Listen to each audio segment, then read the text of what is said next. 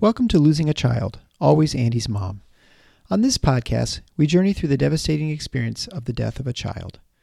Grief is seldom discussed openly in our culture, and the death of a child makes people feel even more uncomfortable. We approach the topic openly and honestly, speaking to people who have lost loved ones and experts who help care for them.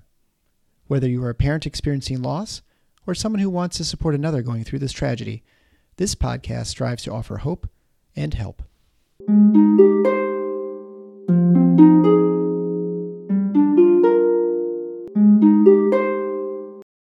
Welcome to episode 208 of Losing a Child, Always Andy's Mom. I'm Marcy Larson, Andy's mom.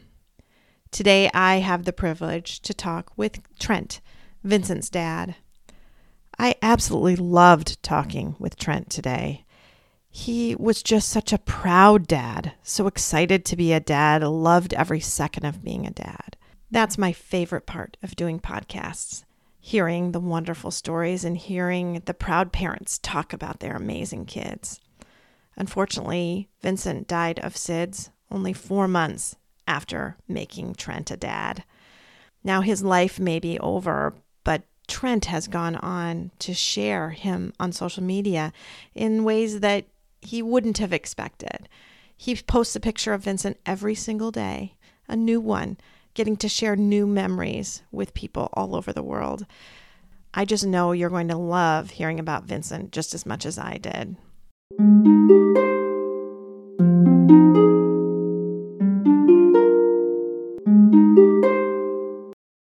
Thank you so much, Trent, for coming on the Always Andy's Mom podcast today. I really am looking forward to talking. Yes, thank you for having me. I was really excited that you, you know, responded to my email and we're like, "Yep, let's get you on here." That's right. That's right. It was one of those things that I think you started following me on Instagram or something.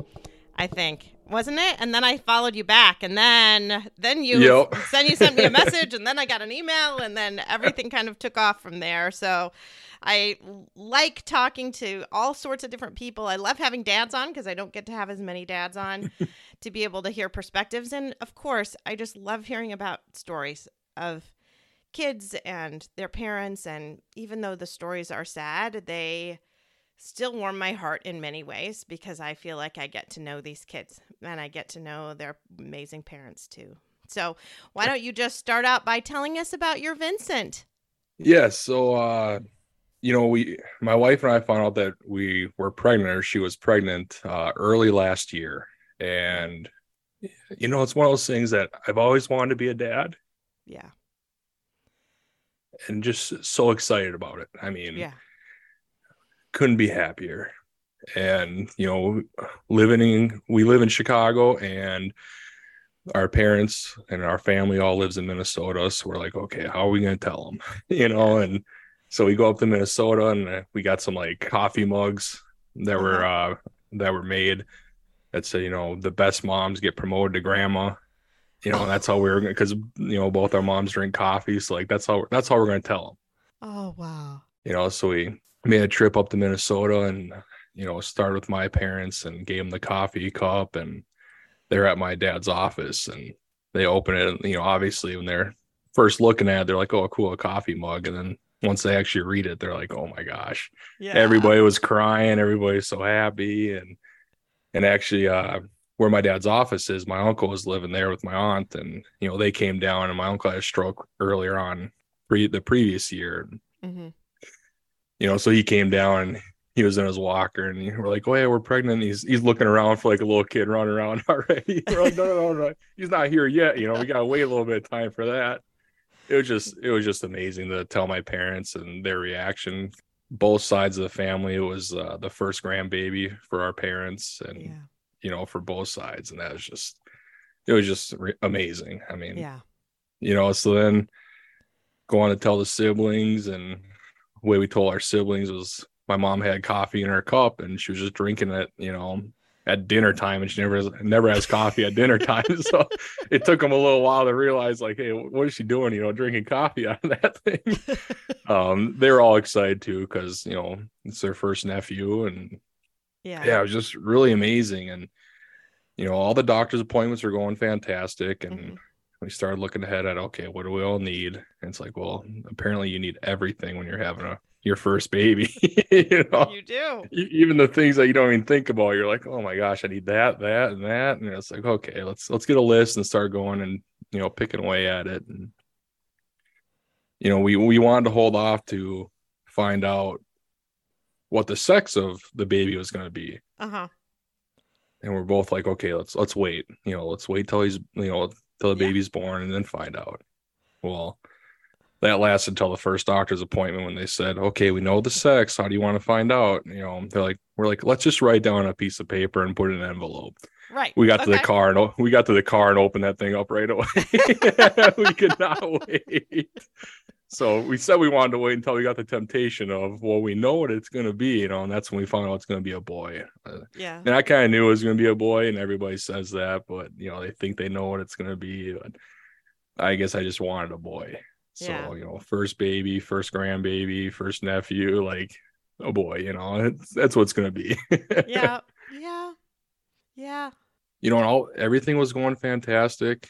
And then, you know, I was putting off, we were sending a lot of people out of town for work, and I was, I kept putting it off and putting it off. And I'm like, finally in, uh, August, I was like, okay, I'll, I'll go out to California for you know eight days and do that.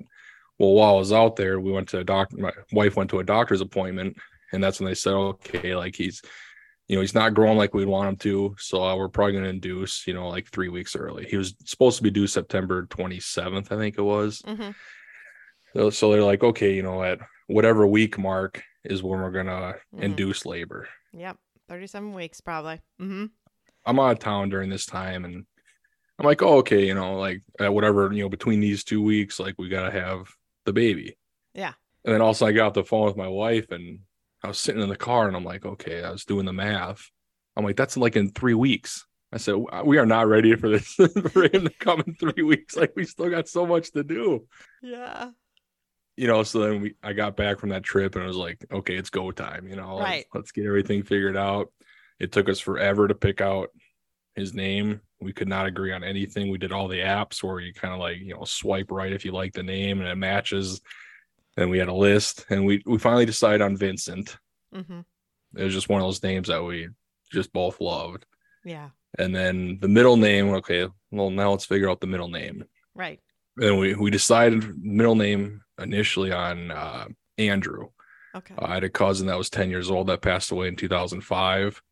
Um, his name was Andrew, and my wife had a cousin who she was very close with, you know, still close friends with. Uh, his name was Andrew as well. So we're like, okay, Wow. Vincent Andrew. and obviously that name's really special to me since that's what my Yep. Yes, absolutely. And the only people we told about that middle name was was my aunt, whose son it was that passed away in 05. Yeah. you know, so then we're getting ready. We're supposed to go to the doctors, you know, so I think September, I think it was August 31st, like the last day in August is when we are supposed to, uh, supposed to go to the doctors to be induced. But then, of course, we're like, okay, we're ready. We call them. They're like, oh, no, you know, we'll call you when we're ready. We're full Right. up right now. I'm like, I'm like, what? like, that, you told us this day, like, we had an appointment. Like, every all the other uh-huh. babies can wait. Like, we had an appointment. I know. You know that happened to us with our third actually, and Oh, I I had scheduled to get our floors refinished in our house. So the the construction people were there. We could not be in our house, and they're like, "Yeah, we can't. We're too busy. We can't have you right now." Like, are you kidding me right now? The, ki- the other kids with grandma and grandpa, I have no house. We have no place to go. So we just like wandered around Grand Rapids for like 12 hours until they were ready to have oh us. my It was- gosh. It was, really fun. like that's what I get for trying to be really smart and getting my floors refinished. right? So anyway, I totally get that. That's like Right? what? What? Like, we're We have an on this. appointment. Like, make make room. Yeah, right. Yeah. So then they they're like, okay, we'll call you. And it was Mhm. like, you know, by this time, you know, we've called numerous times. It's like nine o'clock at night. We're like, okay, let's just try to go to bed. Of course, we go to bed, and then two hours later, they call us. They're like, okay, you can come in now. It's like eleven o'clock at night or whatever. It was late at night. We're like, okay, let's go. So we we got in there, and you know, she, she was induced and uh, had him on September first. Mhm. But a couple days prior, you know, a few days prior to that is when my uncle that had the strokes, uh, he passed away. Yeah. And uh, you know, his his name was Brad. Yeah. And I remember looking at my wife and I was like, what about Vincent Bradley? Yeah. You know, and with how difficult it was for us to pick a name, we immediately agreed on that. Yeah. That our son's name was gonna be Vincent Bradley. So of course, you know, nobody knew about that. And I felt bad because I already told my aunt, you know, Yeah. hey, we're naming him Vincent Andrew. And I was like, Yeah. oh, well, we're, we're changing that now. But I'm sure she understood. Oh, totally understood. She's like, yep, I, I totally get it. Yeah. Yeah. So Vincent was born September 1st, uh, 9 47 p.m. And he weighed four pounds, two ounces. So he was small. hmm And I mean, I've babysat for babies before and infants. And I mean, he was the smallest, the smallest baby I have ever seen. Yeah. You know, even like holding him, I was like, you know, babies are fragile, but I felt like he was like the most fragile thing in the world. Yeah. You know, he's 17 inches long and he passed all, I don't know, there was like four or five tests or three to four tests that they had to do to keep him out of the NICU. hmm He passed all of them. I was like, yep, he's strong. You know, he's a strong little guy. Yeah. Even for being a little bit early, he's a strong little guy. So like that's like my first moment of like me just being so proud of him was like, Yeah. hey, you know, even though you're tiny right now, like you're doing good. Yeah. you know, keep it up, buddy. Tiny but mighty. yeah, Mhm. that's right. So we were there at the hospital two days, then they released us. And walking out to the car, I'm like, you know, no nurses came with me to the house. Like, no doctors came with me to the house. I'm like, what is going on? Like, where's the handbook? You know, like they just released. Yeah. We're just going home with a baby. they were just going home with this little baby. So, you know, of course, I'm sure like most people, I drove, wife rode in the back with him, you know, to make sure everything's going good. And like, okay, we just fed him. He just had a diaper change. Like, we should be able to make it, you know, 35 minutes to the house without having to stop. We were just so nervous about all that, you know, because we didn't, we didn't know. Yeah. So we got to the house and, you know, while we were at the uh, hospital, you know, we are so fortunate that we had both our parents come to town and Oh, they got to meet him right away. And, Mhm. My sister-in-law and her boyfriend got to meet him right away too. They were actually in town for some some concert or music festival, so it just worked out fantastic. You know, then we got home and it was like, oh man, you know, he was so small, I was so nervous. Yeah. You know that. You know, I was staying up the first two weeks. I was staying up till three, four, five o'clock in the morning with him, just watching TV. Like, you know, we're like, I just didn't want to. I didn't want to fall asleep. When he was sleeping with you know with both of us, it's just that those nerves you know got to me. And Sure. I was like, I'm off of work, so like I might as well just do that and wait till my wife wakes up and you know hand him off to her. Yeah. Yep. yeah, and then you know his typical baby stuff, and you know he's since he was so small, he was on like this high high calorie formula, and Yep. then he started, you know, he was he was fussy quite a bit. Yeah. You know, but it's like one of those things like you wouldn't have a bowel movement for a couple days. We're like, I thought babies poop, you know, pooped all the time. Like, what's what's going on? You know, doctor's like, that's that's fine. Like as long as he's peeing, everything's Yeah. going good.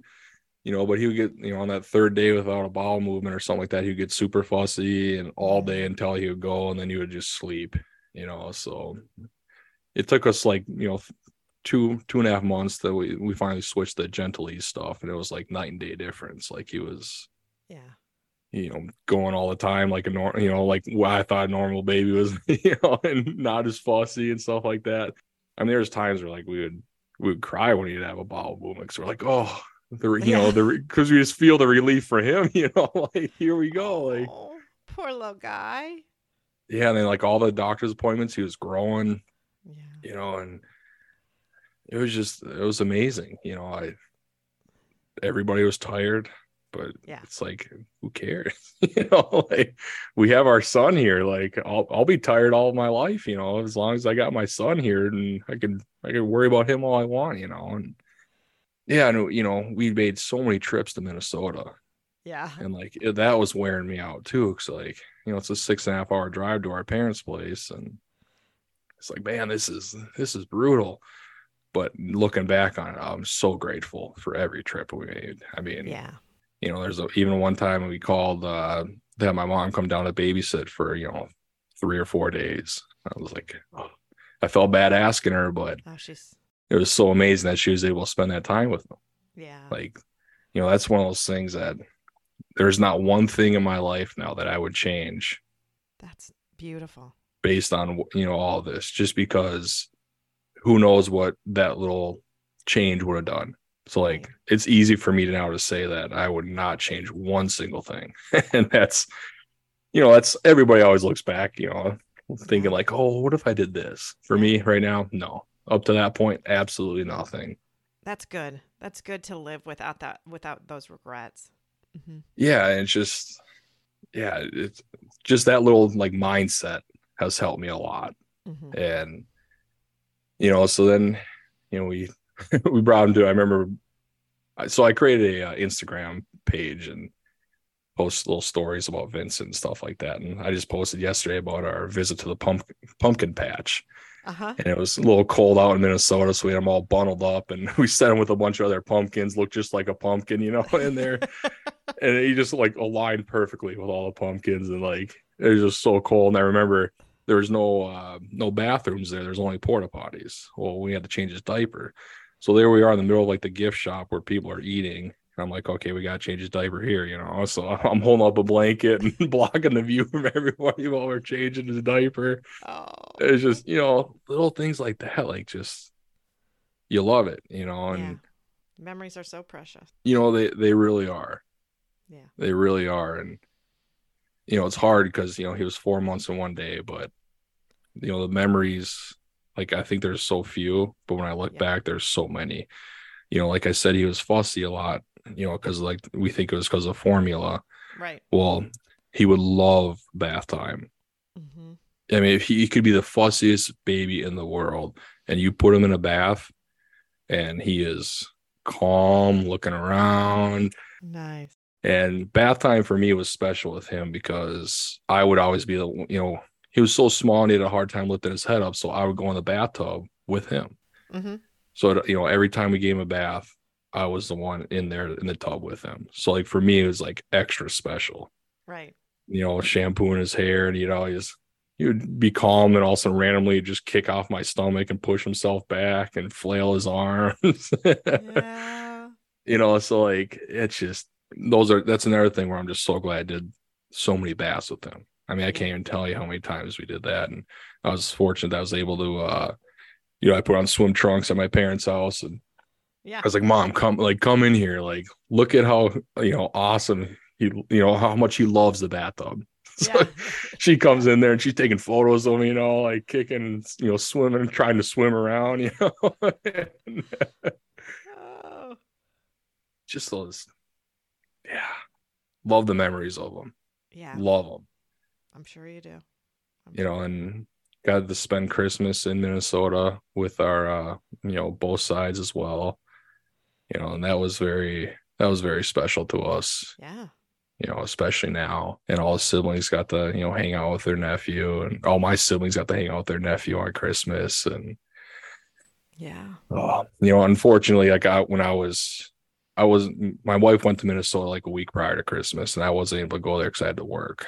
And then we had a big ice storm that came through, hmm you know, this past December 23rd 20, to the 24th. So I wasn't able to go back home right away. So I'm like, well, I'm not going to drive six and a half hours and on a sheet of ice. Right. So I ended up waiting till Christmas morning and left at like three o'clock in the morning to get up there. You know, it's like I'm not going to miss Christmas with my son, you know, especially the first Christmas. yeah. So many gifts. Oh my gosh. You know, as you can imagine, the first grandbaby, there was so there we are in a Ford Explorer with all the baby stuff, two dogs, trying to figure out how we're going to pack all the stuff to bring back to Chicago. Um, oh, and talking about the dogs, so I have a uh, Belgian Malinois and a German Shepherd. Mm-hmm. I'm a police officer, so my shepherd was a he's a retired now, you know, he's a former canine. Yeah. And those dogs freaking loved Vincent.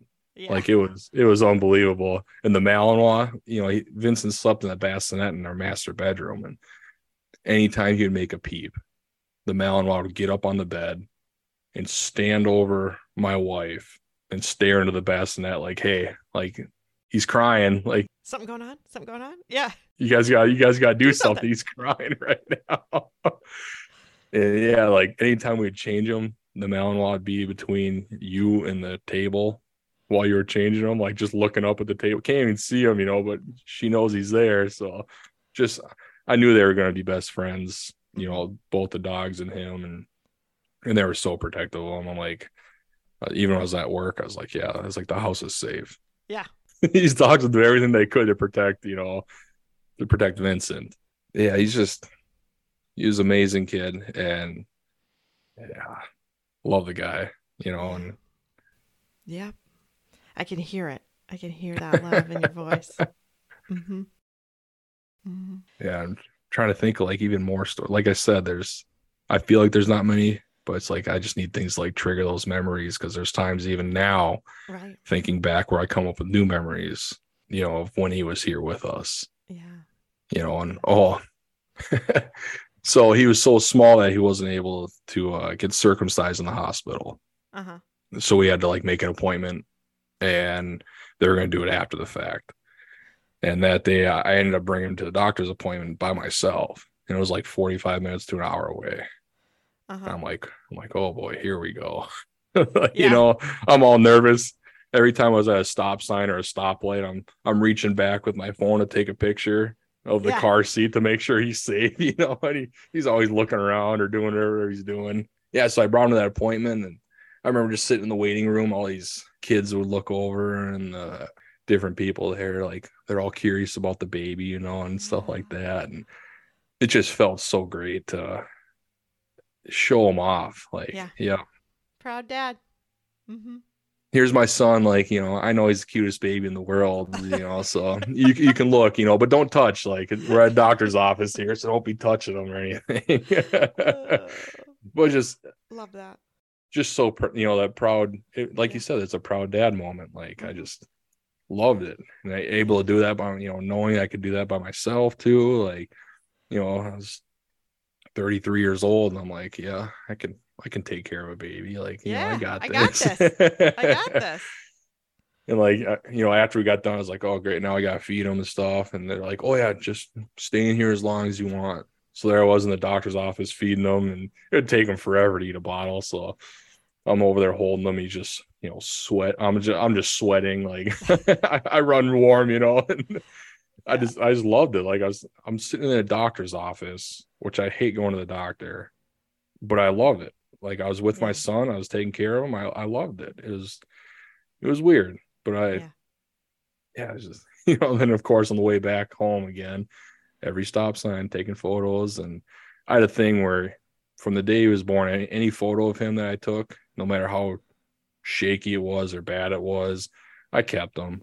Yeah. I was like, I'm never gonna delete a photo or a video of my son, and I'm so glad I didn't because I'm so glad too. you know nowadays with everybody has a camera accessible on their phones Yeah. like we have so many photos i mean thousands of them Yeah. you know he's here for four months and we have thousands of photos you know so i was fortunate for that as well that we took so many photos and i wish i would have taken more of course but Yeah. i'm glad i got the ones that i do I'm glad you have so many. Yeah, it's beautiful. It's so such a gift that we have that you wouldn't have had, yeah you know, years ago. You wouldn't have exactly at all. And then my, you know, my grandma lives in one of my grandmas li- lives in Minnesota, and you know, she got to meet him. hmm Oh, I want to hold him. And you know, he he had a really hard time lifting his head up. So like we were obviously nervous about anybody that was holding him. And there she is, like leaning him forward, like pinching his cheeks to like support his head. And we're like, well, we've never held him that way before, but you know, so we were both like sitting very close by just in case, you know. So but she she loved it. She's like, oh my gosh, you know. Yeah. yeah so you know so many people got to meet him i wish i wish everybody in the world was able to meet him Yeah. but you can only do so much you know mm-hmm. uh, to introduce them to people and stuff so Yeah. Well, do you want to talk now about what happened to Vincent? I know it's not a happy thing to talk about. But Uh, yeah, I don't want to, but I, I definitely will. yeah. You know, it was important for me to Mhm. talk about what happened with Vincent and stuff, just because I'm a recovering alcoholic. I've been sober, you know, seven years now. And I know from that that I need to talk about stuff Yeah. to people that I trust and the people that will not only understand but try to understand Yeah. because otherwise if I hold that stuff in it just eats away at me. So that's you know that's one of the reasons why I wanted to come on here too is to talk about Vincent but also talk about that stuff because you know what better audience than what your podcast is focused on. Yeah. You are so right. Uh, You are so right. So what happened to Vincent was um around Christmas time while he was in Minnesota, he he had like a little cough and th- we ended up doing like a virtual doctor visit and you know with the like the FaceTime and stuff Sure. and Sure. my mom was able to help out like you know show his breathing and stuff like that and you know they, they pretty much said like hey with with all the rsv going around and stuff like that like as long as he's you know peeing pooping eating Yeah. and all this other stuff doesn't have a fever like doesn't have trouble breathing like Yeah. don't worry about bringing him in because we had a his four month checkup was on like january 3rd i think like something like that so Yeah. we're like okay they're like just wait till that like unless he gets a fever has trouble breathing then bring him to the hospital Yep. um so we got back to uh chicago and on january 1st we uh you know i got home from work and everything was just totally normal you know usually when i get home from work i'd feed him and i ended up uh that day i was i was playing with his pacifier and like just Uh-huh. like rubbing it on his lips you know until he like poke it with his tongue and it became like a game for like 15 minutes where like he would just play with his tongue on the pacifier so i think he was like just discovering like his tongue you know and stuff Yeah. like that and it was so awesome and of course you know wife wasn't a big fan because as soon as i handed him over to her she put the pacifier in him and immediately just spit it right back out because his Yeah. tongue was just going Like, let's just play the game. let's play the game, mom. right so then i uh you know we go to bed that night everything was totally normal Yeah. um i was sleeping in the uh, guest room which i often did when i work because i work 12 hour shifts and i gotta get up at 5 a.m so vincent was sleeping the bassinet in our bedroom so i'm like okay he's gonna you know i'll just leave him in there and i, I usually sleep in the guest room on the days i work so i can get some decent sleep. Yeah on you know that next morning on january 2nd at about it was probably around 4:20 in the morning my wife came in holding holding Vincent and she was saying she said I remember it. It's ingrained in my memory. She said he's not breathing he's not breathing he's not breathing. Yeah. and it was in the most panicked but calm voice Yeah. So I uh I grabbed him right away and he was still still warm still you know limp and stuff and did the sternum rub on him and no reaction and that's kind of when i was like okay like we got something serious here Yeah. so immediately went to the uh we had his whole we had his whole diaper changing set up on the kitchen table Yeah. right in our you know kitchen and we have a light that's like above it that we are able to like it keeps it really low light but you can still go in there and like change them and stuff like that Sure, so sure. run to the kitchen table and put them on there. There was no pulse, no breathing. Um, so I started CPR. Right. You know, like I said, I'm a police officer. I've been trained in CPR, but I had never had to give CPR to anybody. And here I am. My first time ever is on my son. Right. So I was giving him CPR, and uh, you know, wife called nine one one. She got the dogs downstairs or down in their kennels, so that, that way we, you know, the police could come in without having to worry about the dogs. And you know, I mentioned the light before because it was still really dark, and the whole time I was giving CPR, something inside me was just like, "Hey, it's gonna, it's gonna be okay." Yeah. Like, you know, he's gonna, he's gonna start crying any second now.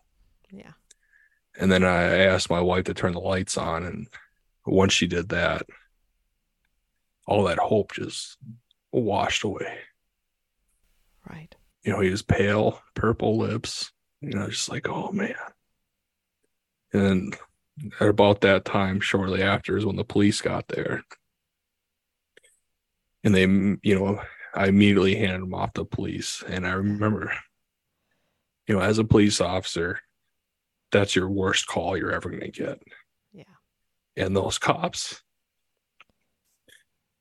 sprinted through the door and took him and sprinted out of there. Brought him to the ambulance. And we're just sitting there like, well, what now? You know, and the police are sitting there asking us questions and all this stuff. We're like, can we just go to the hospital? Yeah. Like, I don't care what you guys need to do in the house. Like, just Yeah. we need to get to the hospital. So we rushed over there. And I, I don't think I've ever driven so fast as I did going to the hospital. They wouldn't let us ride in the ambulance with them. And we get to the hospital and they're like, okay, like we got a sitting room for you guys. And I felt like we were in there for days. Yeah. I mean, it was forever. And this guy shows up, and we're like, you know, who are you? you know, he didn't even really say a word. But then we were, we're finally able to go see Vincent. And there he was in the ER on a full size table, just him. Yeah. They're giving him CPR, and, you know, the breaths. And there's probably eight or nine nurses and doctors in there. Numerous of them, I could see they they were crying Yeah. and doctors next to me telling me all the stuff they did to try to save him. Yeah.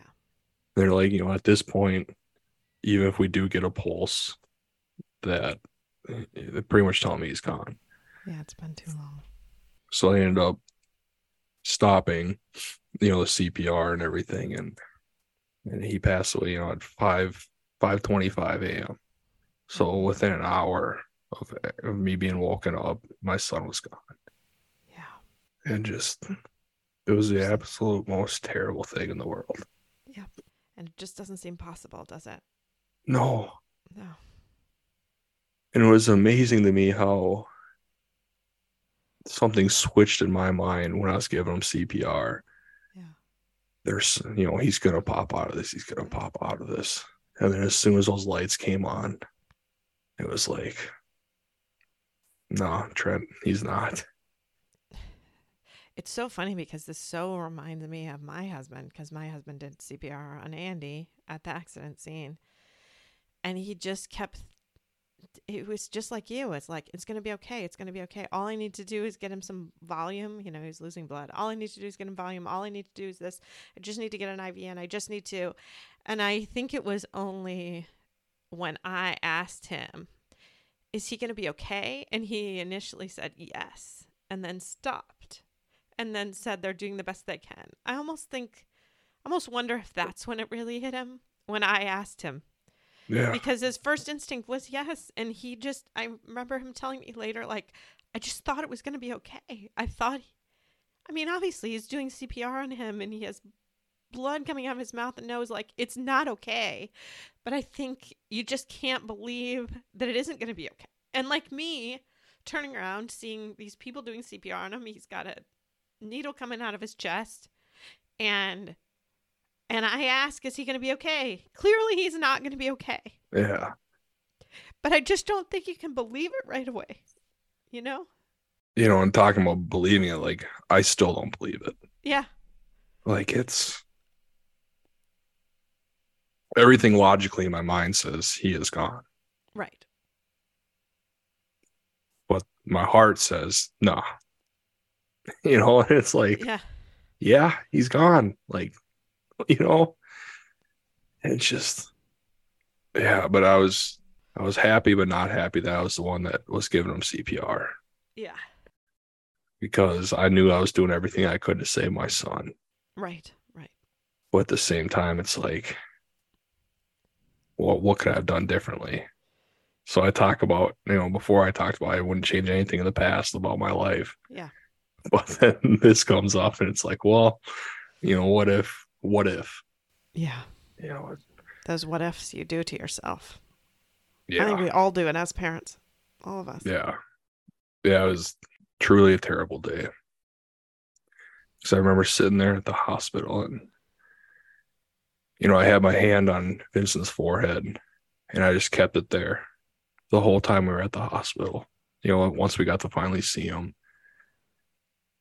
And I took my hand off for one second and put it back on like a different spot. It was ice cold. Yeah. So I put my hand right back where I had it before and it's still warm. And I'm like, okay, I'm gonna keep this there, keep them warm. Yeah. And then having the call, you know, my parents Yeah. Horrible call to have to make. Yeah. tell them that their grandson, it really worst call. Yeah. Worst call I've ever made, worst call I'm sure they've ever had. It's just Yeah, I don't know about you, but every I had to call people, and every time I called someone, they said what, and I had to say it twice. Every time I had to say it twice yeah. because they just couldn't believe it. And I, I knew I wouldn't be able to call anybody. And I, I called my parents and I'm like, I need you guys to assign Yeah. somebody else to call or text people and let them know. I was like, there's no way I'm going to be able to do that. Then the people come and get him from the hospital. Like, okay, we're here to take your son. I'm like, no, like, you ain't taking him anyway. You know, it's, Yeah, it's hard too when I'm sure you had to go through this because he died at home. They need to try to figure out what happened, right? yeah. And, you know, so the people that came to get him were there to do the autopsy, you know, as the medical examiners. Sure. So when we get back to the house, we're both just sitting there in silence. Yeah. Like, what now? You know, then all of a sudden the first knock on the door was somebody from, you know, Child Protective Services. Yeah. We're like, like, what are you doing here? Yeah. Give us a minute. But, you know, I I understand that they have their things they gotta do and their investigation and everything. So, you know, we were very accommodating. And I don't know if this girl was new or what, but you know, she didn't even tell us like what's going on. She was just telling us like all the things that we could be charged with and stuff like that. We're like, Oh my word. we're like, no, like, you know, is I honestly looking back now, I felt bad for her more than it was uncomfortable for me because I know it was uncomfortable for her. Um, you know, they came and looked through, you know, all the stuff, looked through the house, they took photos of everything, and you know, because of course our family's six and a half hours away, and they were they were on their way right away, you know. But we had six and a half hours of just almost silence of like, what do we do? Yeah. What now? Yeah. And it is hard that I, I, I bet she doesn't even have, didn't even have a ton of training. To be honest, I, you know, Gwen, who I do all of my, so many of my podcasts with, and I are working on doing training for the state of Michigan for um, the county health nurse is the is often the one that comes to the house first, and so we're doing training for that and doing training for different people that work for the state on kind of what to do uh, Yeah. in these instances because they really have never had training on it and they it's they have to kind of just almost wing it and it's not something you should have to do right No. It's not fair to you. It's not fair to them. And it's not fair to the parents. Like no it's not or anybody It's not. involved. so i'm glad we're doing that for this state but i hope they can start doing that other places too because it's just it's a horrible situation to walk into without any idea of what you're doing Yeah. and of course these parents are all in such shock right Yeah. I think I'm still in shock. I mean, this happened. It's August 1st now. I mean, this happened seven or eight months, seven, eight months ago. seven months and, ago yeah and Mhm. like, I'm still in shock. I know I'm still in shock. I th- I think you are too. I feel like the shock for me didn't start to wear off until maybe 6 months. Then it Yeah. starts to wear off. And that's when I think the shock kind of protects you in some ways a little bit because if you can't fully believe it then you can't live it every second because living it and feeling it every second. Oh. I mean that's just horrible. Right? Yeah. Yeah. Yeah. I remember that morning when Vincent passed away that I called my aunt, Yeah. the aunt of my uh, cousin that passed away. And I called her. And, you know, all I could say was, What do I do now? Yeah. what do I do? And you know, she just said, just be patient with yourself. Yeah. Give yourself grace. and I think about that a lot. You know, anytime I get tired or frustrated, I just think of like, hey, just be patient. Yeah. Be patient with yourself. And that that's helped me through a lot.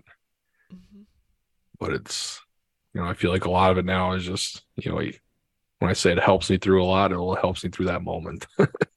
Right. Because I I don't and still to this day, like I haven't thought about the future of what life would have looked like with Vincent in it. Yeah. because that's just overwhelming. It is.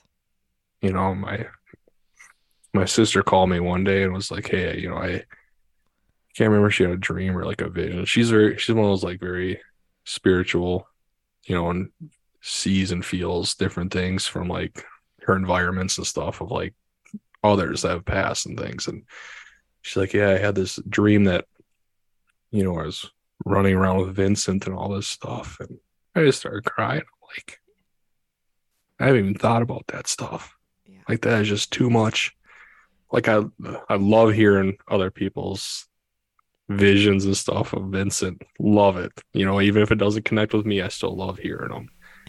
Because I was, you know, you always hear about these stories of people that have loved ones that have passed where like they see a butterfly and like, oh, that's that's them. Yeah. You know, or they see a heart, you know, I think with my cousin is always a heart. If you see a heart in nature, you know, that's that's Andrew, you know, saying, Hey, I'm here. And like I never really I never really believed in that. And I Mhm. say that in the aspect of like I know that person that's telling me this truly believes that. Mm-hmm. And I I love it. But like for me, it like never really just never hit home. You know, like I would always see hearts and stuff like that and send it to my aunt and be Yeah. like, hey, like, you know, here, Andrew's here, you know, type of stuff. Here's a gift for you. hmm But for me, it never really sunk in. You know, now it does. Uh, I think it was the day after Vince had passed, we were driving to the the funeral home because you know you, people don't understand like how much stuff there is and phone calls you're supposed to make after all this to get the ball rolling. And it's like, holy cow, like I know. you know, it's like Googled funeral homes, found one, and they were fantastic. Like I was glad I clicked on whatever whatever funeral home I popped up. I'm glad I mm-hmm. clicked on them because they were fantastic. But my wife and I and my parents were in the back seat. We're driving to the funeral home. You know, we get to the parking lot, hundreds of spots, and pretty much all empty. And I pick a random spot and I I go to pull in. I back in my parking spots 99% of the time. This time I decided to pull in. Yeah. And I I stopped halfway in the spot because I saw something sitting in the middle of the parking spot, dead center. And I remember everybody in the car looking at me like, "What are you doing?" Like, just pulling the spot. And I started getting out of the car, and the only thing I could say was, uh, "Was Vincent?" I got out and I grabbed what I saw. It was a pacifier, Oh. and it was not only just a pacifier. It was the same brand, same color, and same size that he used. Oh my word. And at that moment right there, I then understood what everybody else sees Yeah. when they say that's my that's my person. Yeah. Whether it's a butterfly, a cardinal, a heart. I I now get it. You're right. I, guess I'm a I'm in the believer club now. Yeah, for sure. I mean, you're right. Had you picked another parking spot or had you backed in or had you done any one of a number of different things, you wouldn't have seen Yeah. it. exactly. And I, I still have that pacifier. I travel with it. It sits in the car. Uh, for the first four months, I mean, I brought this thing with me everywhere. Yeah. you know, and there's probably been about four instances or five instances where people have sent me photos of pacifiers they had found. But the very first time that I got a message from somebody about the pacifier, two hours later, another person sent me. Wow. So it's like, okay, Yeah. you know, Okay. if one person sees a pacifier, like it's like, okay, you know, there's Vincent, but then all of a sudden two on the same day within a within a couple hours of each other, like a month or two after he had passed, I'm like, yeah, that's definitely him. And you know what's funny? I feel like today I'm probably going to see a pacifier. well, send me a photo of it. I'll it. have to do that. It, it- I I love hearing stories like this because it every time I look at a pacifier, I'll think of him now. You know? Yeah. And that's just what a little gift I get from being able to talk to all these a few amazing parents to know that I'm going to think of him too. And that's a gift to you too, to know Oh. that Absolutely. and everyone listening today, next time they see a pacifier, they're probably going to think of you and you're Vincent. Yeah. I just love that. And that's exactly what like I try to do. You know, I made wristbands Mhm. and tons of people are wearing them. I see photos of them with them still on. You know, like I, I was never very big into social media Yeah. and I took my Instagram page and deleted all my old photos, you know, my over the last five years, all my three photos I had on there and I dedicated to Vincent, you know, just started posting photos of him every day. And I've been doing that since like a couple weeks after his passing. And try to say a little bit of, you know, a little story about him or what I'm going through that day or something like that. Just because I want people to see him. Right? And I want people to know his story because if they pick up on something on one of those photos and all of a sudden they're out and about that day and they see something that reminds like, oh, I just saw that on Instagram of Vincent, you know, or even if they say that baby, like if they can't remember his name, like it's still him, you know? right. Right. I love that. I mean, that's what we want, right? Our we want our kids to be remembered. yes. And especially when they're taken away as children. And in your case, as a little, little baby, Yeah. you feel like not very many people are going to remember Vincent, but the more you can spread his story out, the more people will. Yeah. Yeah. I mean, he was four months and one day old when he passed. Yeah. And I remember seeing that one day on the death certificate. And I just, you're like, okay, I was fortunate for that one more day. Yeah. But then I look back, I'm like, no, I was fortunate for every day Yeah. that I had with him. And I'm still fortunate every day now with the memory of him Right. and the lives that he's still touching, even though he's not here with us on earth. hmm You know, I had a coworker of mine. You know, it's hard for me because like I love people to talk about Vincent and how he's affected them and stuff. Yeah. But it's one of those things where it's a touchy subject for everybody. Right. You know, they feel like it is. Like, I don't care if I cry. Like I don't I will not apologize. I might say I'm sorry if I start crying during something, but I'm not truly sorry. Like I will never No. be sorry for crying about my son. Right. Right. You know, but I was fortunate that a friend of mine that lives in uh Texas, you know, her and her husband have been trying for years to have a baby. For years. And they did all the medical stuff except for like the super expensive one. They're like, okay, like, you know, they kind of gave up on it. Like, if this isn't gonna happen, you know, okay, I guess we're just not gonna be parents. Yeah. A month after Vincent passed, she texted me and she's like, Hey, you know, we're pregnant. Oh. And I didn't know the story previously. And she's like, Yeah, she's like, We've been trying for years. And she she told me straight up, she's like, Vincent's doing great things up there. Yeah. And I just I started bawling, yeah.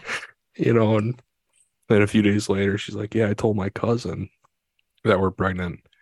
And her cousin immediately said, Didn't you just have a friend whose baby passed away? He's like, he's he's the one that blessed you guys with a child. I'm like, you know, that's the stuff I love. I will cry, yeah, but I love it. will. Of course like. I mean, I'm crying now, so of course you will. And it's fine because those tears are always just about there anyway. And when you hear a beautiful story like that, it's going to make them spill. And that's not bad at all. no, right? Even today, like, I love crying Yeah. because it's almost like a release. Yeah. You know, I have so many photos of Vincent all over the house. I listen to music in the shower now, which I've never done. And it's, I have like a playlist just for Vincent. That makes me think of him. That makes me cry, makes me love him, you know, think of the memories of him.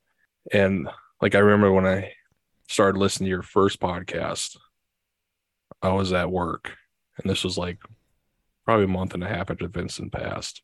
And you know, I've never I didn't haven't gone to any grief groups or anything like that. Mm-hmm. But I started listening to your podcasts and you said some things that just connected so well with me. and I was sitting in my car just bawling. And I'm like, this is it. Like this girl, this girl gets it. Like she understands, you know, you're talking about, you know, raw emotions. You're not trying to hide behind anything. And that's like what I need, Yeah. you know, especially at the time and even now. Because, like you said, on the verge of tears, like I am always on the verge of tears. Right. And if something happens where I start crying, I, I just let it. Just let him come. For a while, I was, you know, I give myself a couple seconds to cry and then, you know, gather myself. But I read something in a book a couple, like a couple months ago, and it said, you know, feel the pain. Yeah. Feel it. So now when I start crying, I think to myself, feel it, Yeah. you know, let it in, feel it. And it hurts. I always think of Gwen with that because Gwen always says you have to feel it to heal it. Yeah. If you don't feel it, then that healing doesn't begin. And it's funny to talk about healing because when you heal, it's not like you go to perfect because there'll always be that scar there. And I want it to be there, right? I mean, you want Yeah. to have that there, but you do want it healed. You do want some healing. Yes. Mhm. one of my hardest days that I had with this grief journey so far, I had to go out of town for work. And I'm an instructor for work, so I was busy. Yeah.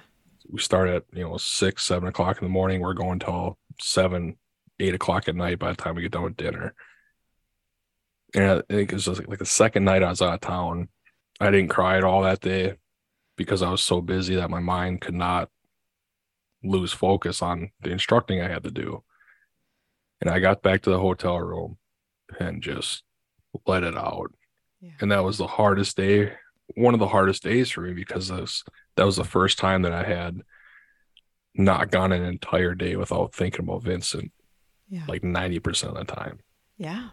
Because you you start to lose or you start to feel that fear of like, am I gonna forget about him? Right. Even though I know I'm not, you still have that fear of like, am I gonna forget about him? Absolutely, you do. Absolutely, you do. And it's scary Yeah, it it really is. because you think there aren't that many people that are going to remember him. I have to remember him always, right? Yeah, Yeah. yeah. Like I I know for a fact I'm still in like the partial denial stage. Sure, you are.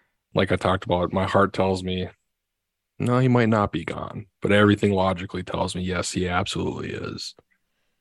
And again, I called my aunt with, you know, I, I text her quite a bit with just simple questions, you know, simple questions like, how long were you in denial for? Yeah. I say simple because it's a one line, but it's a very deep question. and her, her response was, she's like, it took me about a year. And it's so hard to even hear that because you can't even imagine that right away. It- yeah. Can't. I I will I've said this on the podcast so many times about my first grief support group, and I do not want to give the leader a hard time, but you know, somebody had asked how long until you felt normal again, and she said 9 years, and that totally freaked me out. Like 9 years? Like I can't feel like this for 9 years. I can't even think about 9 years. I can't think about 9 weeks. What are you talking about 9 years? Yeah. I get that now for sure because I'm almost five years. Two weeks from today will be five years. Oh my gosh. And I'm not, I'm not who I was. But I don't know that I ever want to be either. I don't know that I do. No. You know, my mom asked me a couple weeks ago, she says, Are you okay? You know, and it wasn't like a it wasn't a bad question. Like Yeah. that's one thing I've realized too is I gotta understand a lot of people don't understand this. So when she asked me, Are you okay? I said, Well, my my version of okay has completely changed from Yeah. before Vincent had passed. Yeah. I said my version of okay right now is I'm able to get out of bed Right. and semi and semi function throughout through this world. I said, so yeah, I'm okay. I'm like, I know that's not your standards of okay, but yeah. I, I am okay, you know, in that aspect. But I'll never be I'll never be the okay as I was before. No, no, you won't. Your definition of okay may change 15 more times in your lifetime, but you're right. It's not going to be the same as it was before. Yeah. And I'm fine with that. Yeah. And I'm totally fine with that for right now. I'm sure my I will have days where I'm not fine with that, but Right. right now today I'm I'm fine with that. You know, because every every day and every hour is completely different. Yep. Yep. It changes all the time. So funny. I think about that going to work. Sometimes I go to work and I'm just not okay. And other days I am. And I don't know what the difference is on the days that I'm not okay going in and the ones that I am. I can't even tell you what it is. I Yeah. can't. Sometimes uh, for for me that's like good that I'm not the same every day. Yeah. You know, because if I was if I was having a hard day every single second of every day, like Yeah. that would be a miserable life. It would be unbearable. A little small little glimpse of you know i'm you know i'm doing all right right now like that's i keep i always think about like you know something inside me just says everything's gonna be okay Yeah. you know every you know like when i was given cpr everything's gonna be okay but like even now like on those hardest times of my journey it's like hey it's all gonna be okay in the end Yeah. you know, and I keep staring at the uh what the date is today. You know, it's it's hard with the baby because every month you always celebrate the one more month, and today would be uh, Vincent's eleven months, Yeah. eleven months old. But then also every time after that, the next day is another month that he's been gone Right. because he died on the second. So it's like an instant reminder of we had him, now we don't. Yeah. I'm nervous but excited for September 1st because that'll be Yeah. his first first birthday. Mhm. Yeah. And it's just I'm so excited to celebrate it, but I'm terrified to celebrate it. Yes. Yeah. For sure. Birthdays are hard that way because you feel Yeah. like you want to celebrate a little bit, and um,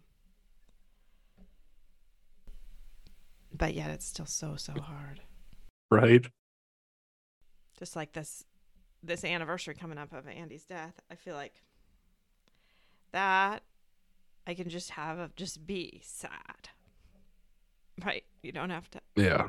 you don't have to have the happiness mixed in like you kind of do on the birthday. Yeah. You, you're able to justify a reason to just, hey, today is going to be, Hard.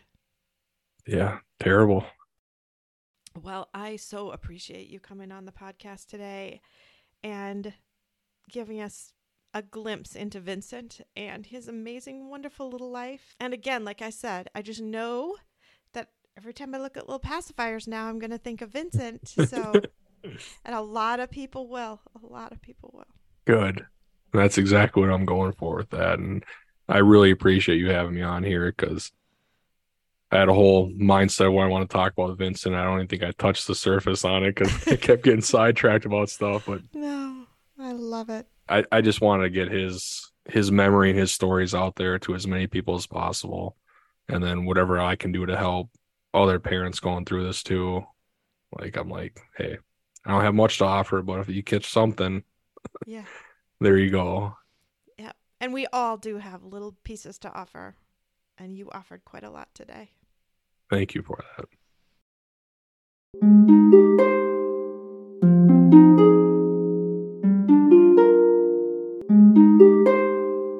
Thanks for listening. If you found this helpful and would like to support the podcast, please leave a five star rating and comment. To help financially, you can text Andy's Mom to the number 53555 or visit the donate page on andysmom.com. Your donations are secure and tax deductible, and we are now able to accept Venmo, PayPal, and Apple Pay. Always Andy's Mom is a registered 501c3 organization and can receive donations through smile.amazon.com, Thrivent Financial, and Benevity, amongst others. Marcy loves hearing from listeners. Please feel free to reach out to her via email at marcy at andysmom.com. Also, be sure to sign up for the email list to receive weekly updates as well as pictures of all of Marcy's guests and their children. Together, let's work to inspire hope, one day at a time.